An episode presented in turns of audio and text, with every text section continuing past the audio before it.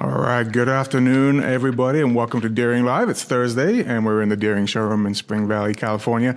You can't see me today, I'm off camera, but we are joined by legends of the industry, I would say. Um, Greg Deering and Janet Deering, not normally guests on the show, but welcome. But today we welcome Mr. Bob Taylor from Taylor Guitars. Thanks so much. It's great to be here. How you doing? I'm doing good. It's been a long time. We haven't seen you in a while down here. Well, except for me going with Greg and Janet to Baja a few weeks ago. That's true. How was that trip?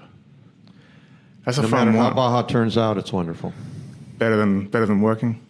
Can we say that for safely? No, No. working's really good. I love working, I know. but I love Baja equally. It's a it's a great thing. You guys have been going down there for some time, huh? We haven't been on every trip, Yeah. um, but we've been on a lot of them, and we really, really enjoy it.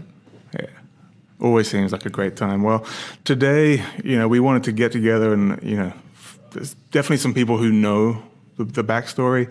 There's probably a lot of people that don't. So we thought we'd invite Bob down and we could we could have a chat about um, the, the old days and the journeys. You're, you're two hugely respected builders and companies and brands within the, the musical instruments industry, um, and uh, I want to hear all about it. So I think we'll start off. I mean, you guys came out of what was called the American Dream. Um, for those at home who don't know, can you tell us what the American Dream was in its essence? What what was it all about? Well, the American Dream originally was a music store on College Avenue that was ran by Sam and Gene Radding. And Gene, they were brothers. Gene ran a little retail shop in the front, and Sam made guitars in the back.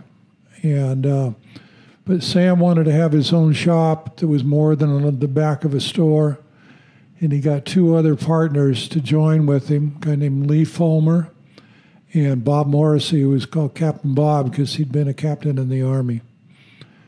And um, they decided to um, open a shop in Lemon Grove. And I was lucky to get to know Sam and Lee Fulmer really well because we were in the same woodshop class at San Diego State. And they told me, We got a shop, we got a shop. It's in Lemon Grove, and we're going to get the key um, this Thursday and at noon, and we're going to start building workbenches and doing wiring. So at noon, I was out there when um, Don Minnick, the landlord, handed the key to the three of them, and um, I wasn't invited. I just showed up and just started helping build benches and run wiring. And they um, heard somebody say, "We don't want to redo do repair work. What are we going to do about repair work?" And I thought, "Hmm." I said, "I'll do repair work." They said, "Oh, that'd be wonderful." So they let me be part of it. How old were you? Twenty. 20, um, 21. Twenty one. No, no, no, I was 19. Yeah, it's more I was like it. 19. Yeah. I was 19. So that, so they started to build guitars with three partners, called it the American Dream. So there was an American Dream store because Gene kept that going, but the American Dream shop was separate. And uh, Lee Fulmer and Captain Bob eventually left, and Sam ended up being the owner Okay. because he's a kind of a Renaissance man and a kind of a Geppetto and is really a crafts guy extraordinaire and and and uh, was a wonderful thing to be part of. So I started with them in May of 1970. May of 1970. Now, Bob, this was before you came in, right? You weren't in the in the, in the first. Yeah, it was days. fun hearing the story there from Grandpa. Oh, Greg's is this how this is going to go? Four go? years older than me. Yeah. And so when American Dream started, I was still in high school. And I made my first guitar in 11th grade high school wood shop. So how old are you then? 16, 17, Yeah. turning 17. Do you remember the guitar? Yeah, I totally remember the guitar. Yeah. And uh, it was a 12 string guitar. I traced the shape of my friend's Yamaha body on it, and I made an I I made it kind of the way a classical guitar was constructed, with slipped sides into a neck, because I could only find one book on how to build a guitar back in those days, and it was how to build a classical guitar. And so I built that in woodshop, and I didn't really know how to get material. Like I would look at rosettes on guitars and look at binding and wonder what it is. Is it a decal? Is it a real piece of plastic? How did they put it in there? And then the fret wire was a mystery to me. And there was a place called the Blue Guitar. It was down in Old Town. It was in Old Town, wasn't it? Yeah, and uh, and Uris ran it. He was a good guitar builder. Um, and I went down there for my first guitar, and it was he was a curmudgeon. I'll tell you that. And um, and I went in and I said, uh, I'd like to buy some fret wire. Standing behind them, what are you going to do? Ruin your guitar? You know? I'm Well, like, that, that was probably Ed Douglas. could have been. Anyways, I bought this um, fret wire and I learned how to put it in. And then by the time I'd made my second guitar, I made two more guitars and a banjo in high school. And then I discovered the American Dream. So that was, or in 12th grade in high school. And um, by the time I discovered the American Dream through the phone book, I guess, I Well- rode out there on my motorcycle. No, maybe you told me about it. Yeah, the, the, the first time Bob and I met, I played music a lot in church and in various places around town with the group where we used our, our last names for the name of the group. And the group was called Deering, Learned, and Prim Prim. So there was two Prims. They were brothers, and they went to the same school that Bob did. And one day, Bob or John and Tony Prim said, uh, "There's a new kid in school plays the banjo." Uh, I didn't want to hear about that. I showed up at John and Tony's house one day to practice, and here's Bob sitting on the couch. And I and you played pretty well. I asked you how long you've been playing, and you said about six months. And I've been playing at that point for eight or nine years, and he's better than me. Probably So not anymore. That, that's when we first met, and that's I told him about the American Dream, and it wasn't a week or two when you were out at the American Dream. Yeah, I found out you could buy fret wire and you could get binding and purfling and and by then I was partway into a guitar where I was doing fancy banjo style inlays because I bought a book written by Earl Scruggs called How to Play the Five String Banjo. It's a classic book, yeah. Yeah, and I learned a lot from that, and then from a local teacher. Really turned on when I took lessons from Walt Richards, and uh, boy, the light came on. And uh, and you guys just recently saw Walt. I mean, probably in the last year or something, I guess, Just a few weeks ago. a few weeks ago. So. Um, in the back of that book was how to build a five string banjo. And I started, I learned about the inlays, but I didn't realize you could buy mother of pearl in little gauged pieces. So I would catch abalone in the ocean and then bust the stuff up and grind it down flat and grind it to the other side. And so Wow. my I grind through the color and get to the pearloid part, which isn't as white as, say, oyster shell. Right. You're right. It's more fleshy colored. But so one of those guitars was completely inlaid with that. I still have that guitar. It's in our showroom. Um, and the other one was Mother of Pearl that I bought from the American Dream. Wow, you can buy this stuff. And it was whiter, or sparkly. Yeah. Really nice. The real deal. Yeah, and that and then that's where Greg and I met some more. I went over there. And, and you ended up being a part of the American Dream I did. for, for a few years. I did. I well, we bought the American. I started working at the American Dream, and working as a very loose term. it was a, it was a co-op kind of arrangement, right? Yeah, I degree? hardly even qualify for a co-op. It was a hangout, and you could get some money now and then, you know. but yes, it was a co-op, and the way that it worked is Sam Radding owned the place. He paid the rent. He paid the overhead. Yeah. and we had guitars. You could buy a dreadnought or a jumbo, a maple. You know, we didn't have model. It's, it's a rosewood dreadnought. I mean, Right. that's what we called them. And there was base prices for these guitars. A guitar that functions, dots on the fingerboard, binding on it, and then you could upsell abalone rosette, abalone on the top, inlays. We didn't do cutaways or pickups or anything like that back then. And so Sam would split the base price. So you build a, in those days, my half of a bass price was $163 Okay. for a Rosewood guitar, and Sam got the other 163.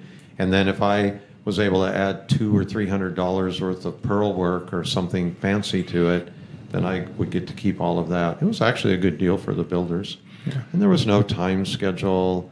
It was a we had a sofa that was filled with sunflower seeds, and you know we would sit down and eat it.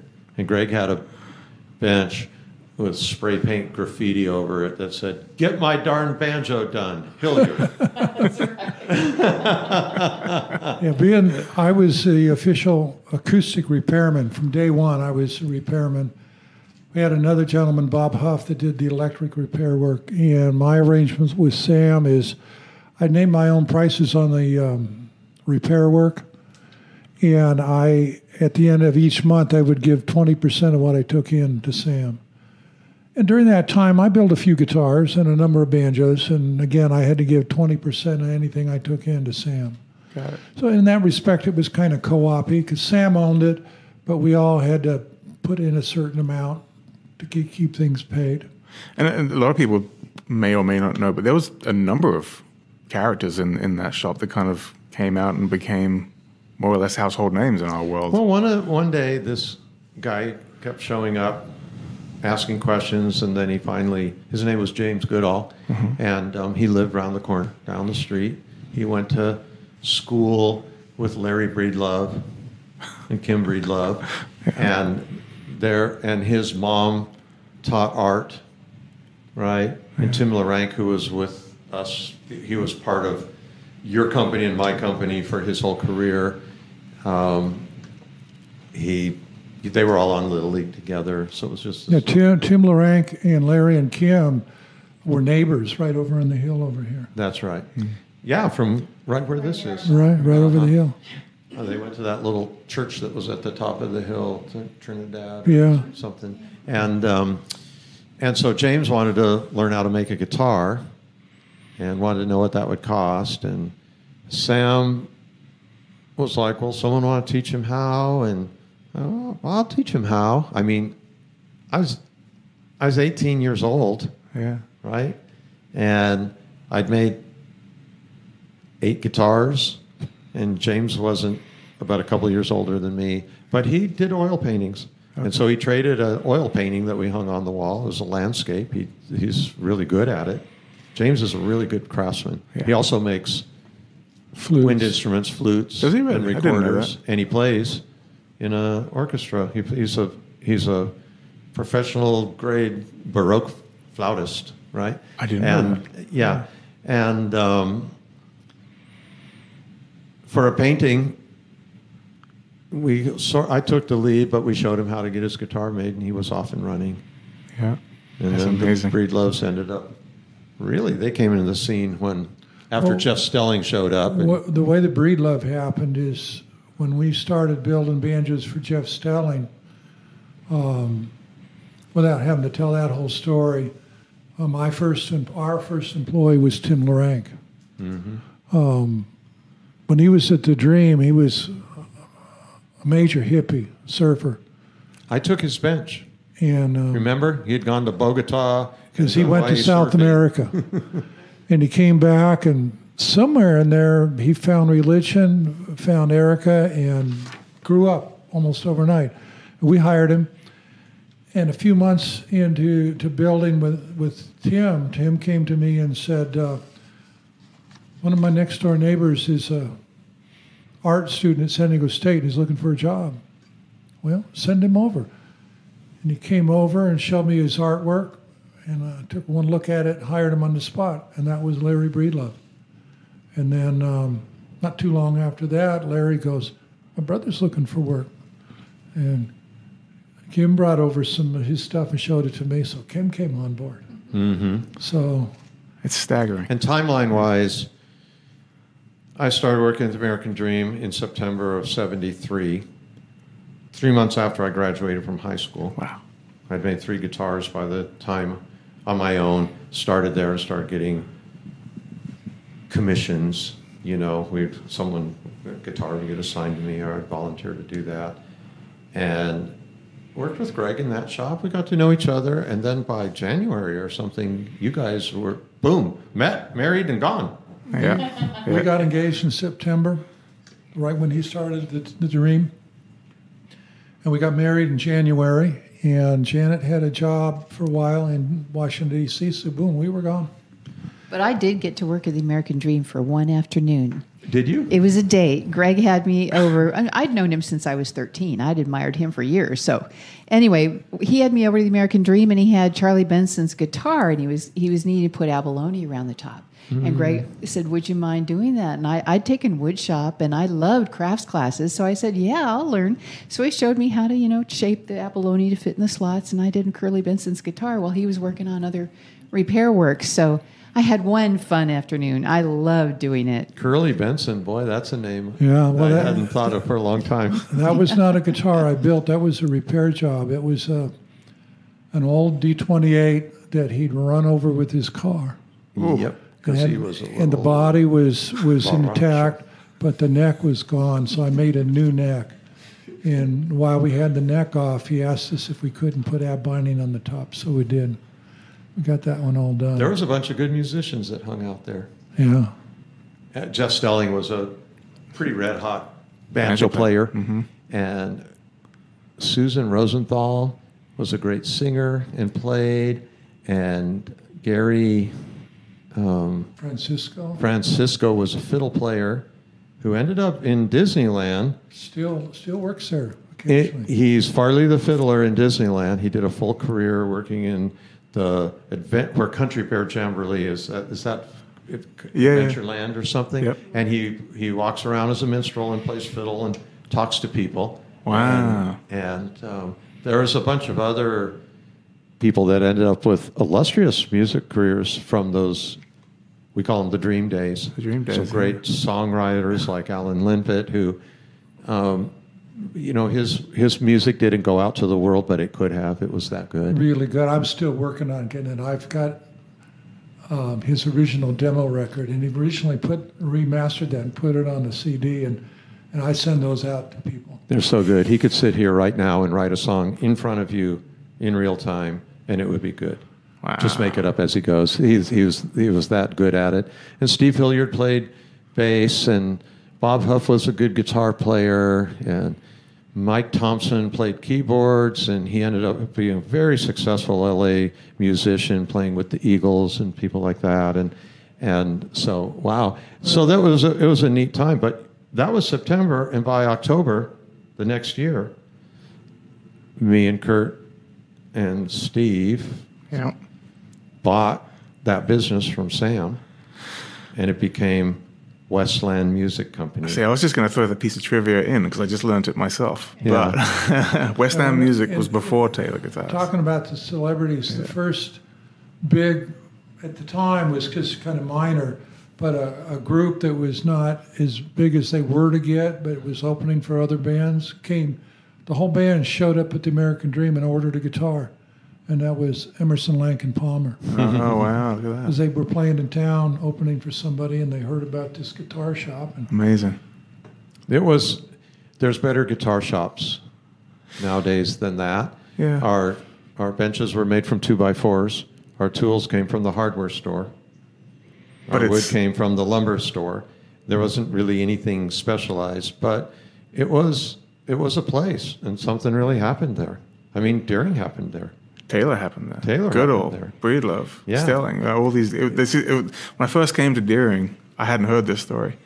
And I heard kind of like, like, really? There was this one place where all this stuff came from? It's like, wow, Mm-hmm. it was mind blowing. What was what was the atmosphere like? Were you guys kind of helping each other out and kind of mentoring one another in, in a sense? Or was in, it. in a sense, it wasn't like any of us knew everything about what we were doing. Yeah, it's We kind of a discovery learning. time, I'm sure, for all of you.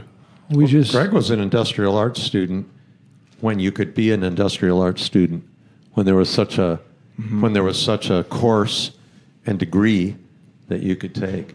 And Greg taught me some of the very first things about machines that became a real backbone to what we do. And once I started learning about just a few techniques to copy things to you know have a pattern on a shaper and you run it and he, he taught me what a shaper was. I'm like, wow, who's been keeping this from me? And I couldn't afford one, so I found a, a little kit from a company called Gilbuilt, and for $19 you could buy this cast aluminum half inch diameter shaper spindle Okay. through the mail order, and then I built a plywood box, and we had a we had a company behind us, a small shop that our landlord owned, and he made formica countertops and installed them in kitchens. And when he we we call them sink cutouts because when he would cut out for a big double sink, this drop would come out, so it'd be a piece of particle board with formica on it, and we made our whole factory. We made lots of stuff out We of made our factory out of sink cutouts. We get them for free. I, I made a really nice steel top gill built that we used for 20 years. I still have it sitting above the office. We don't use it anymore. Yeah, I, I made two of them with plywood boxes and washing machine motors and a couple of spindles on it, and I started making jigs to shape a brace or shape a neck or something Wow. like that. Now, I learned a lot from Bob too. It was getting towards Christmas time in um, 73, and Bob was working on making a grandmother's clock. Was it for your mom or your grandma? Your grandma, or your mom, I think. My mom, yeah. for Christmas. And I walked into the, the room where he was working on it. He was walking around looking kind of perplexed. And I said, What are you doing, Bob? And he goes, I got to clamp the top on this clock. I'm trying to figure out how to do it. Not too long later, I walked back in the room and he had the top on it. And he had like two bags of cement and a five gallon can of lacquer. and I said, Boy, that'll take care of it. And he goes, Yeah. I got tired of trying to figure it out and I just did it. So I learned a lot. You know, there's there's more than whether to just machines, but there's there's an art to knowing how to get things done. It's definitely definitely part of both of your uh, approach to things. I think. What what inspired you both to start building instruments? I mean, Greg, I know your story, but for maybe for those at home, and then and Bob as well, I'm sure you got your own uh, approach to. Like, what what drove you to start building musical instruments in the first place? I'd, I'd always been prone to make things. My dad had taught me to be a good craftsman, taught me to be a good draftsman and a designer. And I got to the point where I wanted a better banjo and couldn't afford it. And um, had the opportunity to take a woodshop class at San Diego State and been in love with it ever since. And San Diego State put me in a, that first shop class that I took, woodshop class, to build my banjo. Sam Radding and Lee Fulmer were in that class. So it put me in the right place at the right time. Yeah. Yeah, I, and I went to school when they had great shop classes. So seventh grade, eighth grade, ninth grade, tenth, eleventh, and twelfth grade. I was in industrial arts classes, and I was good at them. And I had a couple good teachers.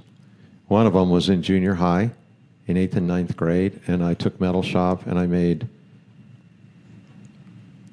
I made stuff when I was 14 years old that I think would be illegal for you, a 14 year old kid, to make now because you'd have to heat something up red hot and you'd have to, you know, you'd have to do stuff. But this teacher would come in on weekends so I could work on my projects.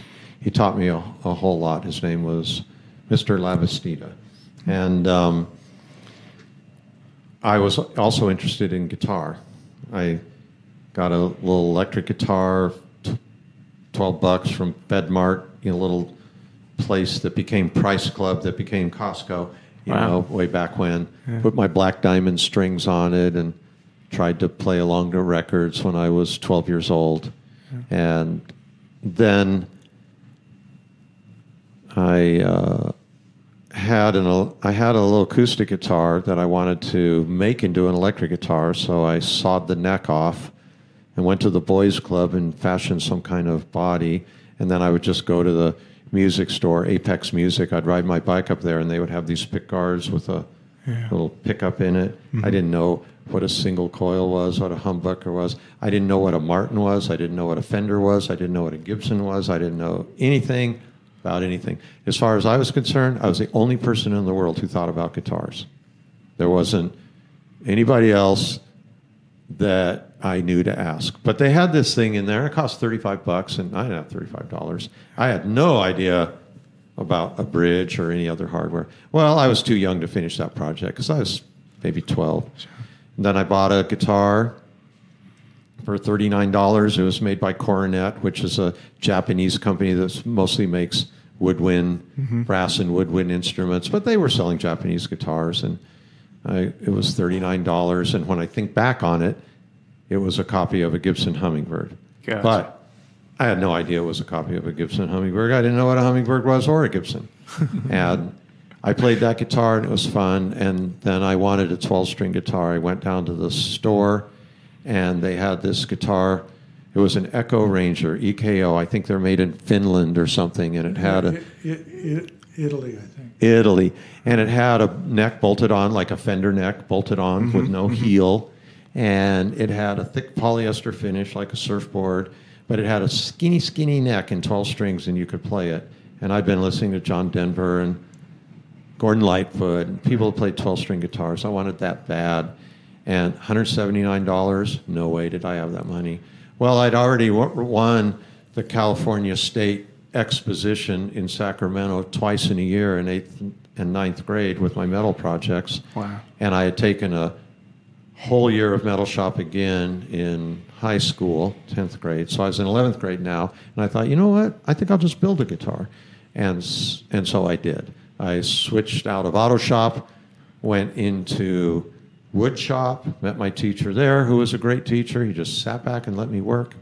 And um, gave me a few resources. He's the one who gave me the book, Classical Guitar Construction by Irving Sloane. Yeah. And I was hooked. It was I realized this is what I'm going to do.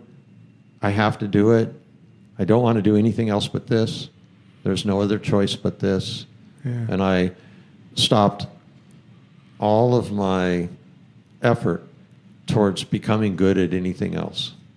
Wow. I didn't realize your stories were quite so close. Like you both had the same you wanted something really bad, you couldn't quite get there financially, so you just went about figuring out how to build it for yourself. That's how I got almost every toy I had in my life.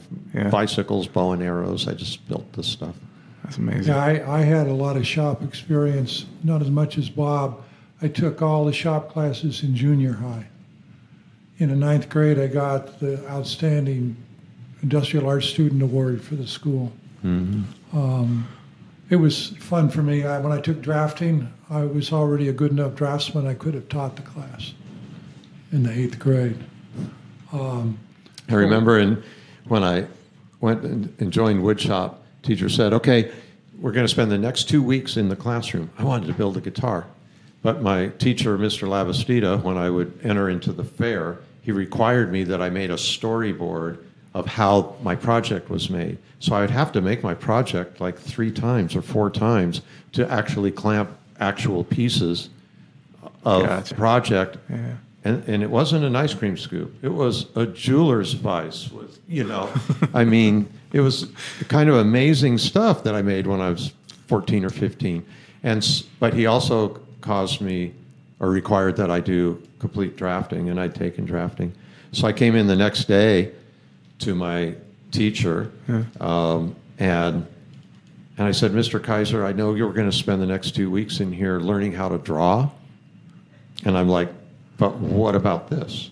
You know, it's kind of like, you know, it's just like, what do you think of this? And Yeah. so he's looking at isometric views and, and top views and side views and end views and bills of material and the whole entire thing, which I'd learned in junior high. And he goes, well, I don't see why you need to learn this. Go on outside in the shop. And I started working. And That's awesome. and so it was a natural step for me to. The American dream was out there waiting for me. Yeah. Seems like it was for both of you. Are there, are there any, as you kind of developed, you went through that kind of journey of discovery and techniques and trying to figure this stuff out, are there any techniques that you, or processes that you picked up during that time that you both uh, still use today as far as maybe on, on the factory floor that you've implemented or anything like that? Or is it, Well, Bob referred to shapers. When we, most of the years of the American Dream, we didn't know what it, anything about shapers. But there was a picture in the Martin catalog of them shaping a pay cut on a shaper. And I spent hours and hours looking at that, going, what is that machine? And back then there was no internet to go research, so go to the library and find books and try to find out what that was and find out what a shaper was. Well, how are they Tool doing that? catalogs. Yeah. We um, so the shaper was the first thing that we all assimilated. But during the American Dream, when we sanded tops and backs and sides down, we did it with a handheld belt sander, and we'd lose wood because that's a very imprecise way of doing it. And I theorized there's got to be a sander that's like a planer. And I found La Mesa Lumber had an old, old, antiquated sander. And I took some wood over there, and darned if it didn't work. But we didn't know you could go buy them. And it was years before Bob and Kurt, well, no, then we found Uni- Universal Caseworks down in El Cajon that had a real one, that was a modern one. And we'd take stuff down and have them sanded. Rent time. And then Bob and Kurt were the first ones to get their own sander. So things like that were a real milestone. I'd say. I- Wh- When I had to bend my sides, I needed a side bender, but you couldn't buy a side bending iron. There was no. Stewart-MacDonald in those days sold J hooks Banjo parts. and tone rings. Banjo that- parts. That's all what they- Stewart-MacDonald that's what they sold sold. back then. Mm-hmm. Wow. And th- th- we didn't have tools or anything like that. And so I took a four inch pipe. I knew how to do metal work and I welded a cap on it. And I put a little, you know, strap iron on it so it could bolt to a, a uh, bench. Yeah. And I stuck a electric barbecue lighter, squeezed it down, stuck it in there, and turned it on. And that's how I bent my first guitar sides on the guitars that, that I made. And that's still in our factory today. So, yeah, that's Wow. there. We, we wrap rosette rings around it into big spiral rings and clip them off. So it's kind of fun. Yeah. My first shaper. It's like, I, I'd say it's like my grandfather's clock. If, when, I, when it dies, I might die, or the vice versa. You know. the first shaper that we got, uh, uh, you know, commercial shaper, we didn't have any money. So I opened up the yellow pages to cabinet shops. That's back when there was no cell phones and no computers. And yellow pages were a Bible. And I started calling every cabinet shop. Do you have an old shaper you're not using? You do, you know, no. Do you have an old shaper? And I went about two thirds of the way through the list. Yeah, I got this old, old um, shaper that I'm not using. Um, what do you want for it? He goes, I'll take a hundred bucks. and this was the shaper made like in the 20s. And I went down and I scraped up a hundred bucks. Um, probably had to borrow some money from my folks to do it. I Went down there and got that shaper. And uh, it was a really old one. And we still have it. We still, once in a while, still use it. But the first cutter I used was a split collar one with slip knives in it. Ew, those are spooky. Yeah. They shouldn't be, but they are. Never run. Well, this one had Serrations. teeth on it, serrated, so there was some way to keep it from going. But anyway, we none of us had ever used a big shaper with a big cutter. So we had this three-inch tall cutter, and I'm going to profile some necks, and they made this big cage, welded a cage out of. It was like approaching a crocodile. That's what it felt like. I, I put I put my heavy jacket on with three phone books in there and my best gloves and my motorcycle helmet to run it because I didn't know if it was going to come apart and kill everybody in the room. Yeah, we all stood back watching, going, "What's going to happen?" It was scary to turn that on and uh, watch him do Janet, that. I wanted to ask you actually, like just from your outsider's kind of standpoint, not necessarily like coming up with the ideas, but watching, you know, Greg and, and Bob and everybody else in the in the in the shop kind of come You up know, with I was going to segue into that, so Oh, maybe I will. Well, I'll Bob, gonna do your job Bob, for you. I, I would you like my so, script? So I- I- fast forward, these guys move back. They move back. They've been married for how long at this point? Ten months? Yeah, nine, There you ten go. months. Okay. They moved back, and Greg comes in and starts doing repair work again. But he brought Janet with him, and I must say, Janet, there isn't a job in the shop that she can't learn how to do. And so she became an instrument builder by marriage, There you go. right? And um, so she wasn't working at the American Dream, but when Greg started doing more banjos and the Stelling thing developed, you guys bought that little house in Lemon Grove, and I don't know. We I'd get me and my wife would get together over there. Yeah. Mm, I wasn't married until '77, but every time we were together for any type of hot dogs, there was banjo and guitar neck sanding to be done. we called it back and forth. Just sit down and do back and forth. And we did them all by hand, like you're saying. We when orbital sanders came out, we weren't sure if that was okay. You know, I was used to taping up my fingers and you know doing it by hand, and we had to debate about that before we were willing to try it. I have a picture somewhere of Janet sanding a neck on her porch, Yeah. right? Yeah. I've, I mean, literally, if we'd go to a movie to wait in line to see Star Wars, we'd take necks with us and sand while we sit on the curb to be one of the first people in. You know, uh-huh. while you we would do that. really. Yeah. Oh, well, wow. with Sam back in the American Dream days, he had determined that orbital sanders were not okay, that you could not use them on a musical instrument. So we spent years hand sanding everything. And at one point, making the Stelling banjos for Geoff, I got sick and tired of it taking an hour and a half, two hours to hand sand a neck. And I'm going to go buy one of those speed blocks and I'm going to find out. And darned if it didn't work. That was a revolution. That was an advancement. It saved my hands. Oh yeah, it was, that, it was amazing, and we could stay in those first couple of years for eight Yeah. hours worth of stories. Yeah. But if you move along, there was those Stelling days, and Geoff could sell banjos. People wanted to buy them. He wa- was out there doing it, and Greg built his whole entire shop. I'll tell some of this story instead of Greg, um, because I'm seeing it from over here. So Greg builds his whole shop and and hires Tim Luranc and Kim Breedlove and Larry Breedlove and John Gerlach. Okay, these these people helped build Taylor Guitars Yeah. because the whole Geoff thing felt. One day, Geoff walked in and said, "You know what? You're out of here. I'm hiring all your employees because they start formed two different companies." So it was a big, it was a big ripoff that we still have wounds about. Theirs are deeper than mine. That's why I'm telling the story, right? And um, and they had bought the house right across the street, so they just walked across the street and had nothing and went in their garage and they started building dulcimers and selling dulcimers, the two of them, starting all over again. And over at Taylor, we would call Geoff Moneybags Geoff because he would he had money, and we had no money. We had no money at all. Our business was not successful, right?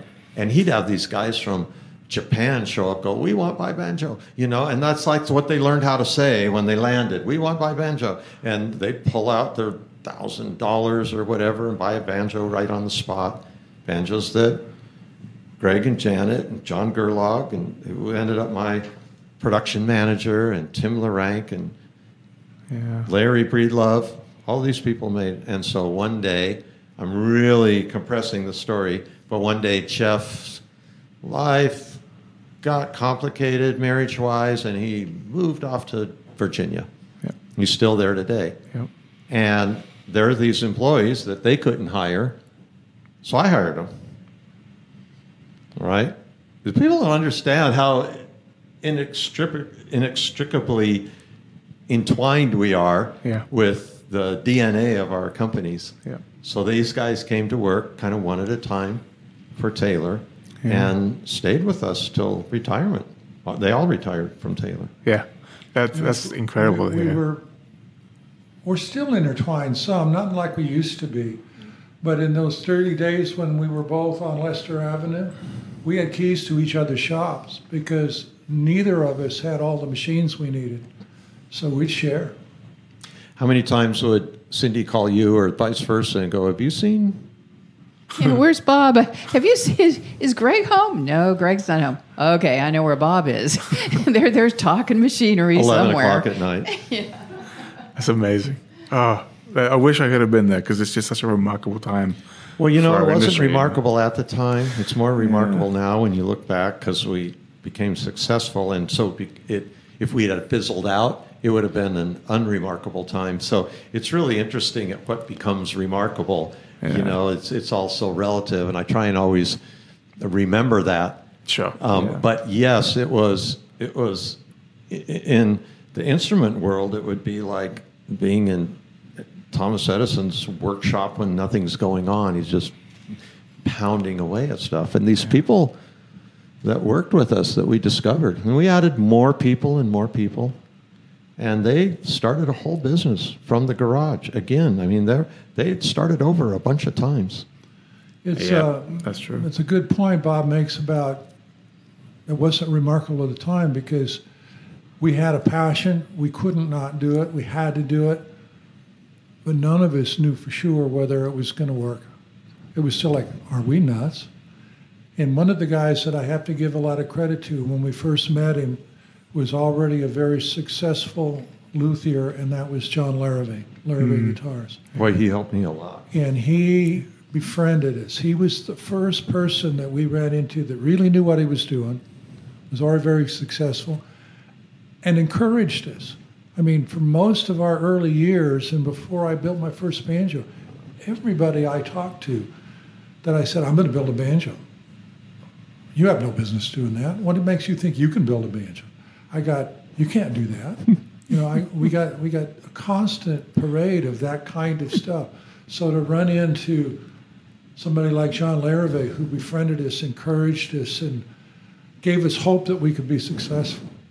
There was a. We were in our uh, third year. We weren't able to sell anything. It was really hard. We just we didn't know how to sell to stores. We took a guitar up to a little strip mall store and said, "How does this work?" Well, how do we put our guitars in your store? Do you buy them? Yeah, we buy them. How much do you pay? Well, we pay 50% of the retail price. Oh my gosh. You know, we sell a guitar for 450 bucks and now we're finding out we get 225 for it? How how are we going to do that? And we it was just a heart-sinking feeling. And so then we decided that the $450 guitar was going to be a $550 guitar, and we had to make it a little bit nicer to do that and get a little bit more money. Maybe we'll up our production, and everything went wrong. Then we had finish that never got hard. We had finish that cracked. We had disaster after disaster after disaster, disasters, just absolute disasters, put you out of business disasters, and um, glue that didn't set up, it, things, and. Um, these guys contacted us once. It was Paul and Ed Rothchild, and was their name. Paul Rothchild was the producer of The Doors. Okay, and he was the musical director of the movie The Rose with Bette Midler, who played um, Janis Joplin in that old movie. It's a good. I recommend people watch that. It's really something. And uh, he was a successful record producer, and his brother Ed had been in some type of electronics sales. And they had this idea. Th- this was a hippie time, so the companies that existed in the guitar world were like Alembic Guitars. Those are the people that make guitars for the Grateful Dead, Yep. right? Yep. Um, Furman Sound Products. Jim Furman was um a uh, roadie for the Grateful Dead, and he started making power conditioners. And he was the first person to make good parametric equalizers. And then there was Oasis guitars, Larrivee guitars, Augustino guitars. Augustino LoPrinzi had a company called LoPrinzi at the time. And when Gibson sold to Norlin and Fender sold to CBS, LoPrinzi was a up and coming company in New Jersey, and they sold to AMF. These sports and entertainment companies were buying guitar companies. Martin didn't sell, thank, thankfully, and um, and so they had this idea that we're going to pull these people together and make a boutique distribution company. So they pitched us, and we said no. And then we decided it'd be better to say yes because we were getting nowhere at all. I mean, we couldn't sell a guitar, not a, a guitar. And every once in a while, someone would come in and buy a guitar off our wall and be like, "Oh, we're in business for another two weeks. Do the happy dance. We have, you know, twelve hundred dollars. We're in business again." And so John Larrivee was part of that little conglomeration. And I met him at the first NAMM show that I went to in 1977. I came, had to come back early from that show to get married. And, um, and then our anniversary was on a summer NAMM show every year, and that was the main show, and it looks like it's going to be the main show again. Yes. Right? so every time we, our anniversary had come up, I've just gone at a NAMM show. And, um, and John was super generous, and his guitars were so far ahead of our guitars and our ability. You look inside his guitars, you never seen such good craftsmanship in your life. And he taught us lots and lots and lots of things. And he saved my bacon a couple times. Yeah. Just by shipping me something that if I didn't have, I'd go out of business. He's like, "Don't worry about me. I'll ship that." He'd ship it from Canada, and here some tuners would arrive. That one time I got so into my making tools, Schaller mini tuners had two screw tabs on them, and so I made a jig to put in tuner holes and pre-drill the holes. I had like 10, 12 strings coming off the line. It was all my hopes and dreams were all banking on these stringing up these guitars and getting money for them, shipping them to Rothchild. And I opened up my new batch of Schallers, and they had one screw tab. Now I had six extra holes, and not one distributor in the United States had the old style that I'd pre-drilled the holes for. See, when I talk about disaster, these are disasters. these are absolute disasters. So I called Johnny and I'm like, Do you have tuners like that? I do. I go, I need like 10 or 12 sets. He goes, I, I, have got 15. And I, I go, I, I, well, I do have some other stuff pre-drilled. That'd be great. I go, could I get a couple? I'll send them all to you. I go, well, what about your guitars? We'll worry about my guitars later.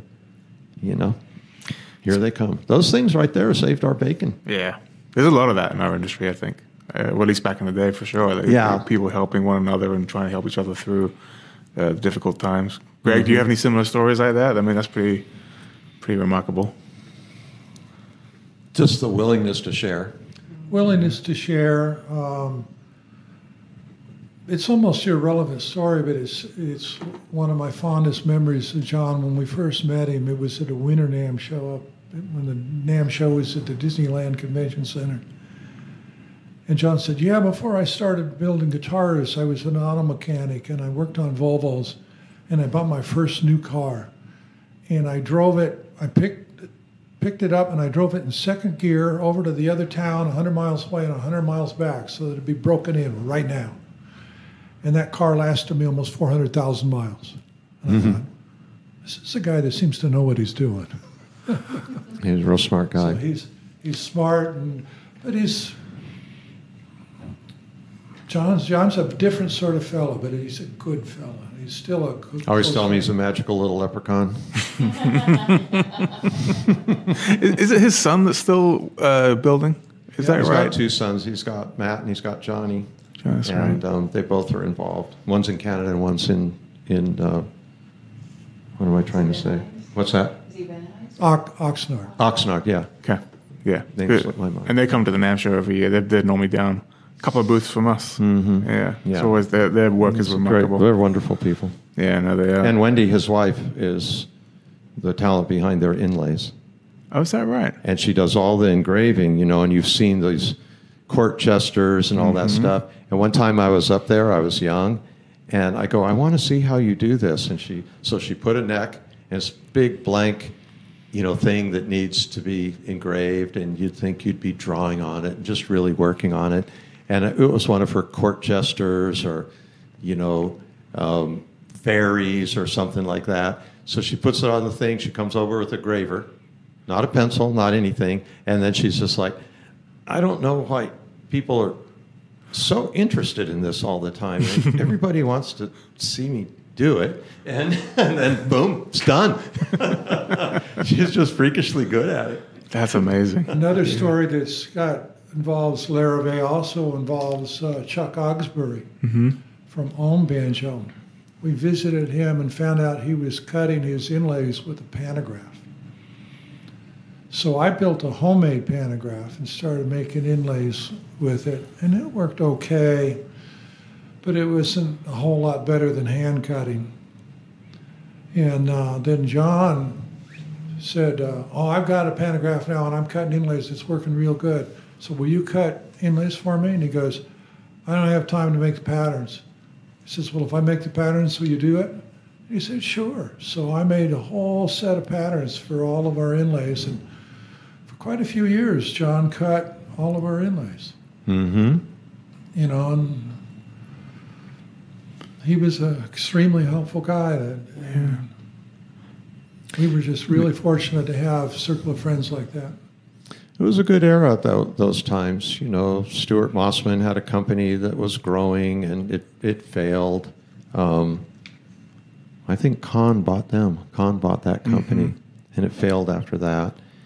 And um, the LoPrinzi and the Augustino, I always give. I always give Augie, I'd call him Augie Doggy, I'd give Augie Doggy, who was older than me and very successful, credit for my my whole entire basis for my production, which was I was visiting his shop, and he had uh, he worked by himself, and he was making four guitars a week or something crazy like that. And he had a guitar in this stage and that stage and that stage, and we were talking about things like making bridges on shapers and and he goes, yeah, I do, I do the same thing. He showed me his jigs and and I said. Uh, like when you do that, do you do a bunch of them? No, I make one. If I need one, I make one.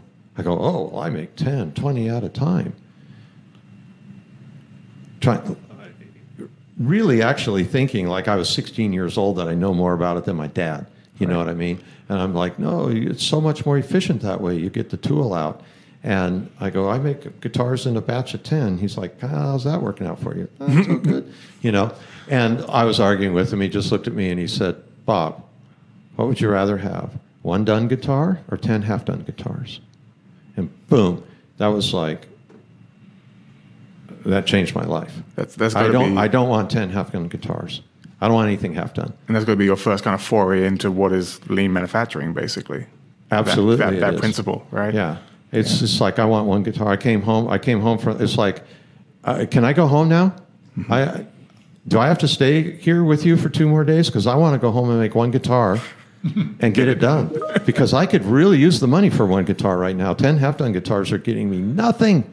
I got nothing for 10 half done guitars. Yeah. And so then I started making guitars one at a time. And now we make a thousand guitars a day right now.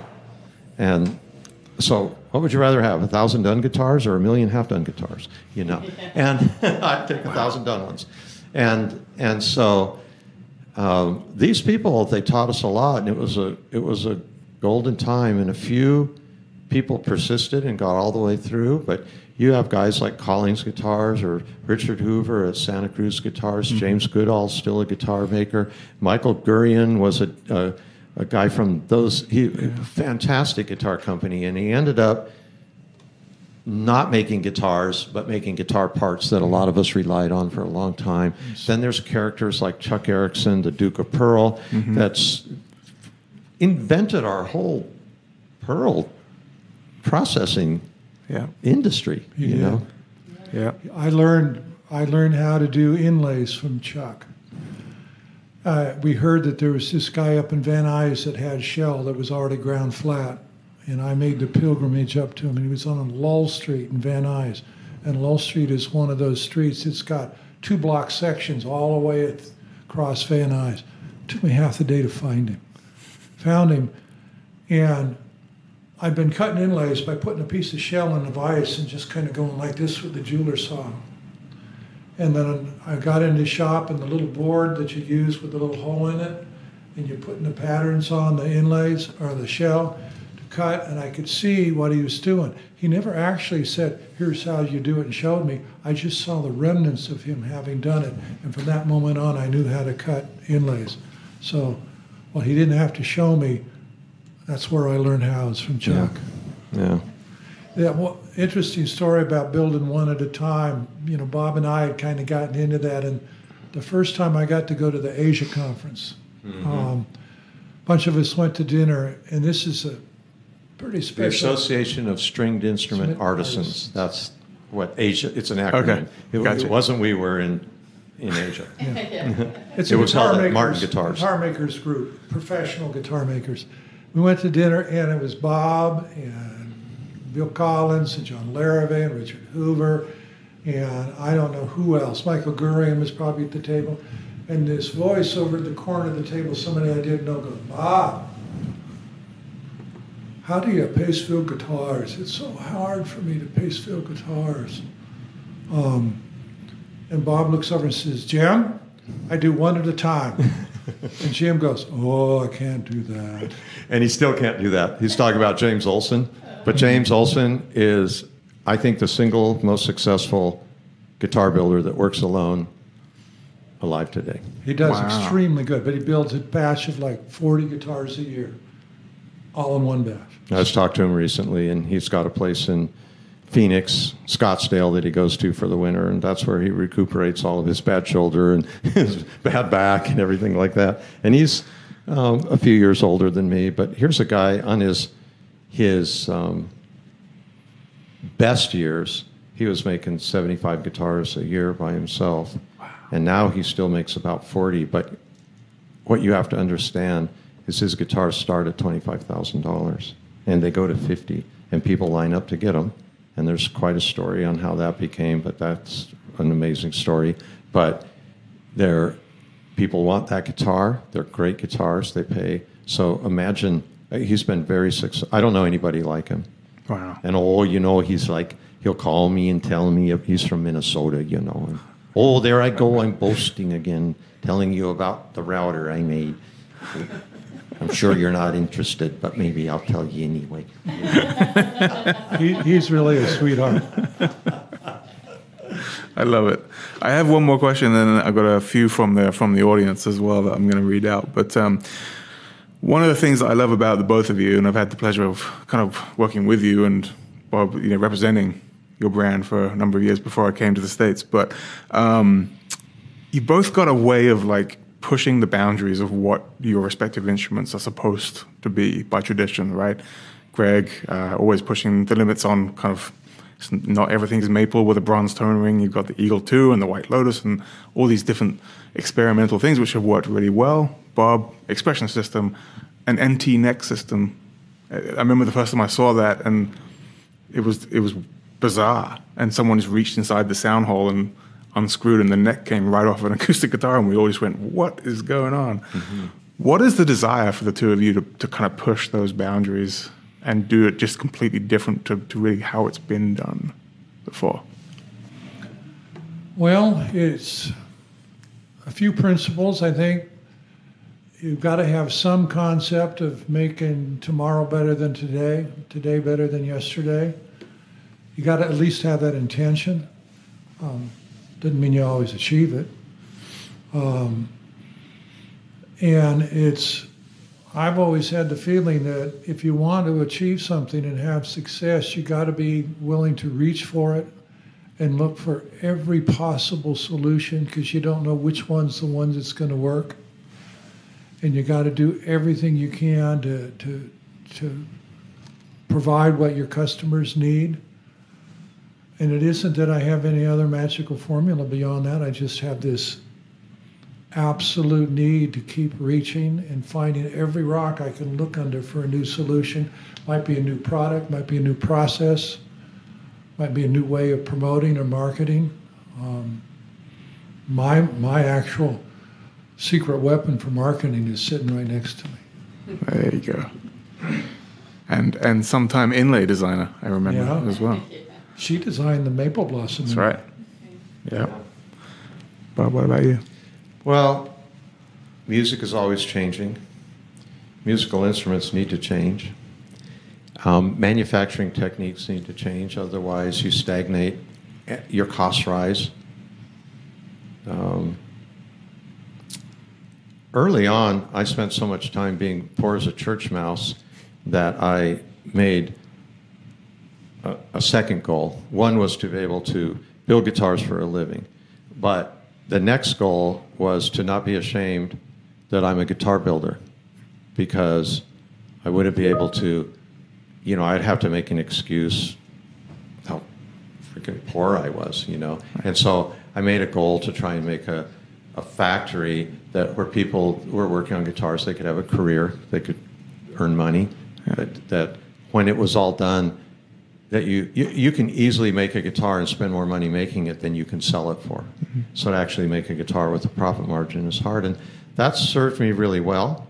Um, I have a philosophy. I say invest in the inevitable. It's inevitable that music's going to change. It's inevitable that costs are going to go up. It's inevitable that um, natural materials will become more scarce, which is why we use, we always introduce different woods. I mean, we're making tons of guitars now out of urban woods cut down from city streets. We're quite successful at that. We have our first four piece tops prototypes made because spruce is getting scarce and you're going to have to put more pieces on there. Well, done well, you can't even tell. But people are like, four piece, you know, the whole guitar world will, four piece top, what, what's the world coming to? Well, the world's coming to this version of how you make guitars. That's what it's coming to, you know. And in the early days, I've always had just I'm just inspired to improve it. But now I feel like it's my responsibility to make it okay for other makers to do it too. So we mm-hmm. There's a lot of things that I just said a moment ago. We make a thousand guitars a day. That's a big responsibility in the industry. And what are you going to do with that if you're lucky enough and fortunate enough that that happened to you? You have to lead the way. Yeah. And you have to be able to go, it's okay to have stripy wood in your ebony. We're going to do it. I like the Handey's deep thought from Saturday Night Live a long time ago, which is like, if God lives inside of us, I hope he likes enchiladas because that's what he's getting. and and you know that I, I thought of that and chuckled when I was sitting in Cameroon nine years ago, and the suppliers was telling me there's there's only there's no black wood really left. There's wood that's got stripes in it. And I go, okay, well I'll buy it. And and they said, well, sir, you can't sell that. Nobody can sell that.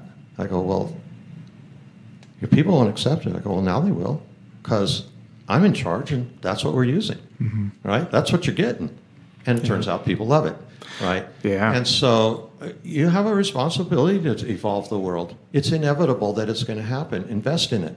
Yep. In, it, find out what's inevitable and invest, right? Because things are going to happen. And to sit there and think that that the best work happened hundred years ago, it's foolish to think. Yeah. It's just foolish to think. So that's my philosophy, which has developed over years. I didn't have that philosophy when I was 19. I just wanted to get the guitar together and and sell it so that I could do it again. You know, you, when you start out, actually, even today, mm-hmm. you know, I was just trying to avoid having to get a job, and that required selling a guitar. Yeah. Right? You can only save so many of them for yourself. Give too many, so many to your friends before you have to go be something else. But I didn't have any other choice, and so I think that um, um, as I, I also believe in the power of the manufacturer. What a lot of people might not know, and maybe especially people that listen to the Deering podcast, might be more strictly acoustic players or more traditional music players, a a higher percentage of that there. When Taylor sold guitars, no, but when we started out for the first five, six, seven years, no acoustic guitar players bought our guitars. Mm-hmm. They didn't want them. Nobody wanted our guitars. We sold to the electric guitar world because you could play them. And so electric players would come up and go, you know what? I've always wanted to play an acoustic guitar. It was almost like a confessional, you know, but I've never had one that I could play till now. Is that because you're talking left hand like play or fretting hand play? That's right. Guitars, Yeah. you know, guitars. The the party was over four frets up the neck. You you couldn't really play higher than that. It was just too hard. Yeah. And so, if I take 50 years of that, I can see how Taylor, by the changes we made, blended electric guitar playing talent into acoustic guitar playing talent. And now look at the way people play guitar. You didn't see in the 70s somebody putting a capo on a Stratocaster on the fourth fret and strumming singer songwriter songs. Yeah. And you didn't see somebody put an acoustic guitar into a pedal board this wide Yeah. and play effects Yeah. and that type of thing. So us changing the guitar helped change music. Yeah. And I know that Deering changing their banjos and giving different tones helped change music. And that's our part of the ecosystem is to give somebody something that they didn't even know that they wanted. That, that's where our crossfire came from. I mm-hmm. kept running into professional banjo players that were on stage performing with an electric guitar. Well, why won't you play the banjo? Well, it won't play loud enough with the band without feeding back. I kept running into that, so I thought, well, I better develop an instrument that can handle that. And that's what the Crossfire came out. When we brought it to the first NAMM show, we were laughed at. Mm-hmm. Are you kidding? You know, what makes you think anybody's going to buy that? Well, when people like Bela Fleck started playing it, and Diamond Rio and people like that, Roy Clark um, as well. Well, and and you know, if you think here's here's a way to think about it. Someone says, "Do you play guitar?" And you say, "Yeah, I play guitar." They don't have a preconceived notion of what that means. Yeah. You you could play heavy metal, you could play jazz, you could play folk, you could play country, you could play, you know, Keith Richards' Rolling Stones. You could play tap and bop and harmonics. You could play anything, and they call you a guitar player. You could strum along in a children's class singing children's songs. You're a guitar player. Now, for the longest time, and it's changing, thanks to Deering, thanks to Jamie, thanks to Greg and Janet, and I get in on this every time I get a chance to talk about it. People come up and say, Do you play banjo? No, I don't play banjo. Because they think if they don't play Earl Scruggs style, three finger, Scruggs style picking, or they don't frail, then they don't play banjo. Mm-hmm. Well, you can take a flat pick and make chords on a banjo and sing a song, and you know what that's called? That's called I Play the Banjo. Yeah. So the, the, the poor banjo has been confined in kind of like two versions you can do it, otherwise, you're not a banjo player.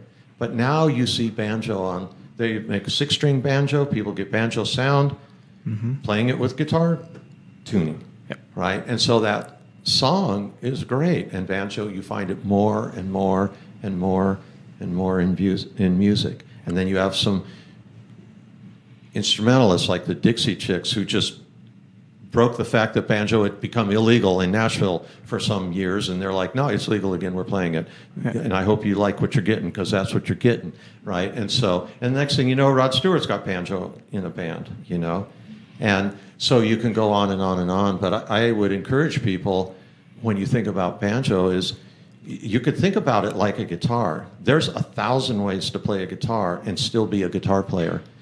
But why has why have people decided I don't play banjo, I can't play banjo, and they're thinking of most people are thinking of Scruggs style. Mm-hmm. They're thinking of one way to play a banjo because most people in the general world don't really know what frailing banjo is yeah. in, in that greater world, right? It's a smaller world that even knows that.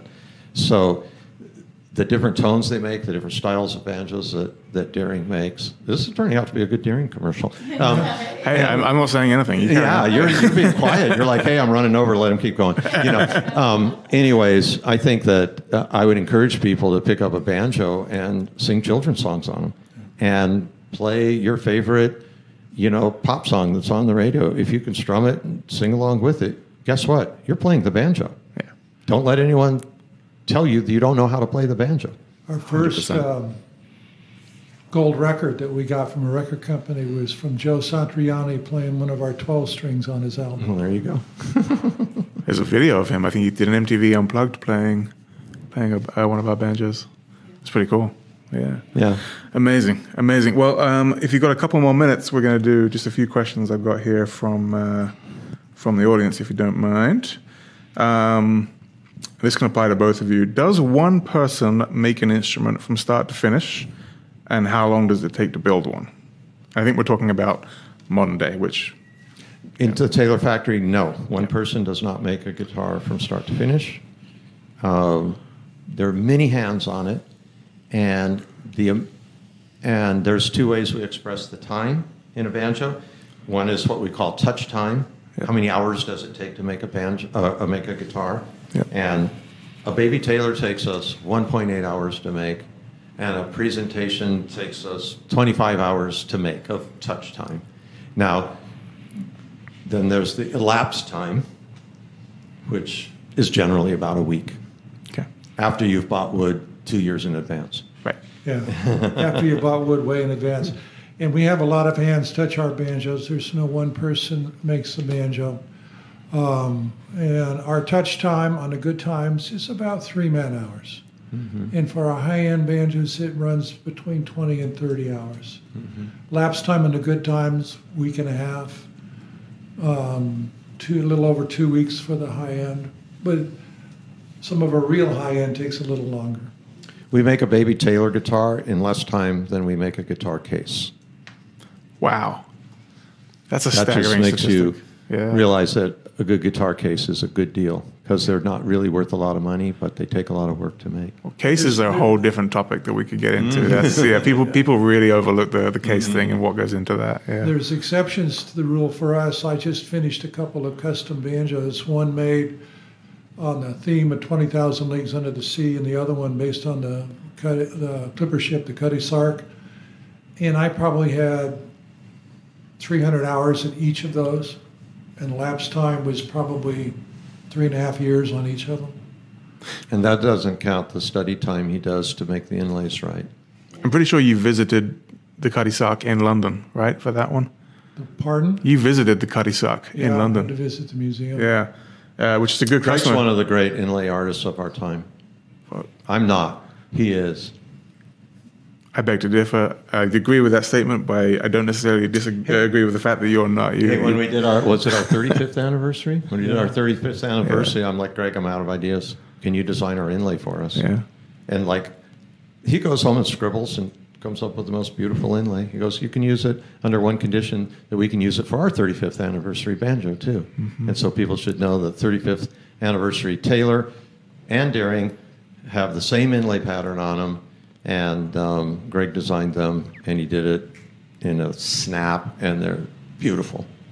Amazing. Amazing. Uh, a customer did ask about the uh, the Cutty Sark. He said last time he spoke to you, you were going to do a Cutty Sark commission, and I'm uh, wondering if you've completed it and if you are happy with the results. It turned out to be a beautiful banjo. Customer loves it. Yeah. Had an interesting experience. I did a practice resonator. Sitting at my desk working on this resonator, it's got like 90 pieces of wood in the inlay. And I got seasick sitting at my desk on dry land working on the Cutty Sark. Whoa. Just going up and down, up and down, up and down. Never had that happen to me before. The next time he makes a Cutty Sark, he's going to charge $30,000 and a bottle of Dramamine. There you go. All right, we got one from uh, Stephen. I like this question for both Bob and Greg.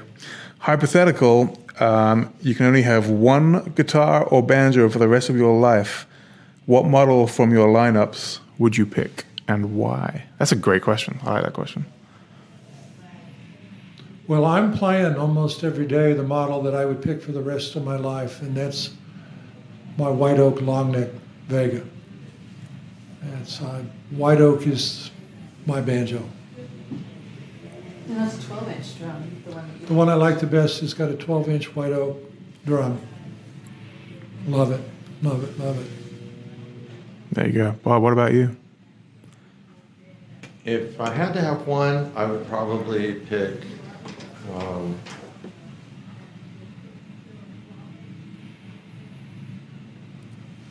I'd probably pick an 814 CE. That's a great guitar. Yeah, Now the guitar that I play, I was gonna I was gonna reverse those I questions. Yeah. When Bob, when Taylor Guitars was still next door to Deering Banjo Company, Bob let me build a few guitars in his shop, and I have a custom set of basically 900 guitars with an ab top. I've got a dreadnought, a jumbo 12 string, and a grand concert, and uh, play the. The 12 string and the grand concert don't get played a lot, but that dreadnought has been my chief guitar for 35 years. Wow. 40 years, Wow. and it still will always be. I have a. Is my banjo a deluxe? Is that? It's mahogany diamonds deluxe. Early one. early one, and I'm, I'm happy with that banjo. I love that banjo. Yeah. And um, I kind of like when you get time into something, there's there's something about it too. Yeah. We know we have a lot of guitar players that a lot of guitar customers that are they're guitar hounds. They buy a guitar, they sell a guitar, they buy a guitar, sell a guitar, trade this guitar, get another guitar. And I've been trying to tell people, do that all you want, but get one and keep it Yeah. for your whole life. Because something happens to musical instruments at you're 10, 12, 15, 20. They get better. They actually really do get better. It's remarkable how much better they get. And no one should cheat themselves out of eventually owning a 20, 30, 40 year old guitar. Got to have this special guitar. When Taylor was still next door to us, I had a 62 D18 Martin. And when Bob would build a new model or do some improvement, he'd bring it over and we'd A-B him. And his first 810 was the first one that clearly beat my D18. Ah, So I built a D10, sold my D18. The one then that got somebody away. stole that, that 810. Someday that one will come back. All my Taylors have the Deering logo on the back of the peg head. That's cool. Although I must say, a good D18, It was a it's a good, good guitar. You can't go wrong. When you when you hear, you know, Ron Block play his D18 on any Alison Krauss or Union Station, you just hear that guitar. Yeah. It's like, wow, that's a good guitar and a good player. Yeah. I was I had a problem with my D18. It was a great guitar, and I just loved having a Martin. What I really wanted was a D28. Couldn't afford it, so the 810 was my first Rosewood guitar.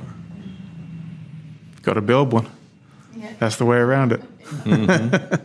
well, we're about uh, we're a little over time, but I think that was awesome. Um, one final question, Bob. You you you know um, made a few moves lately in, in Taylor, like the the employee ownership uh, side of things, and Andy Powers kind of taking up the reins. Uh, where does Taylor go from here? We have um,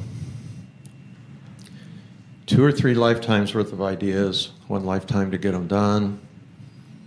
Our lifetime is extended pretty well through our employee ownership and Andy's. Um, better guitars, different materials.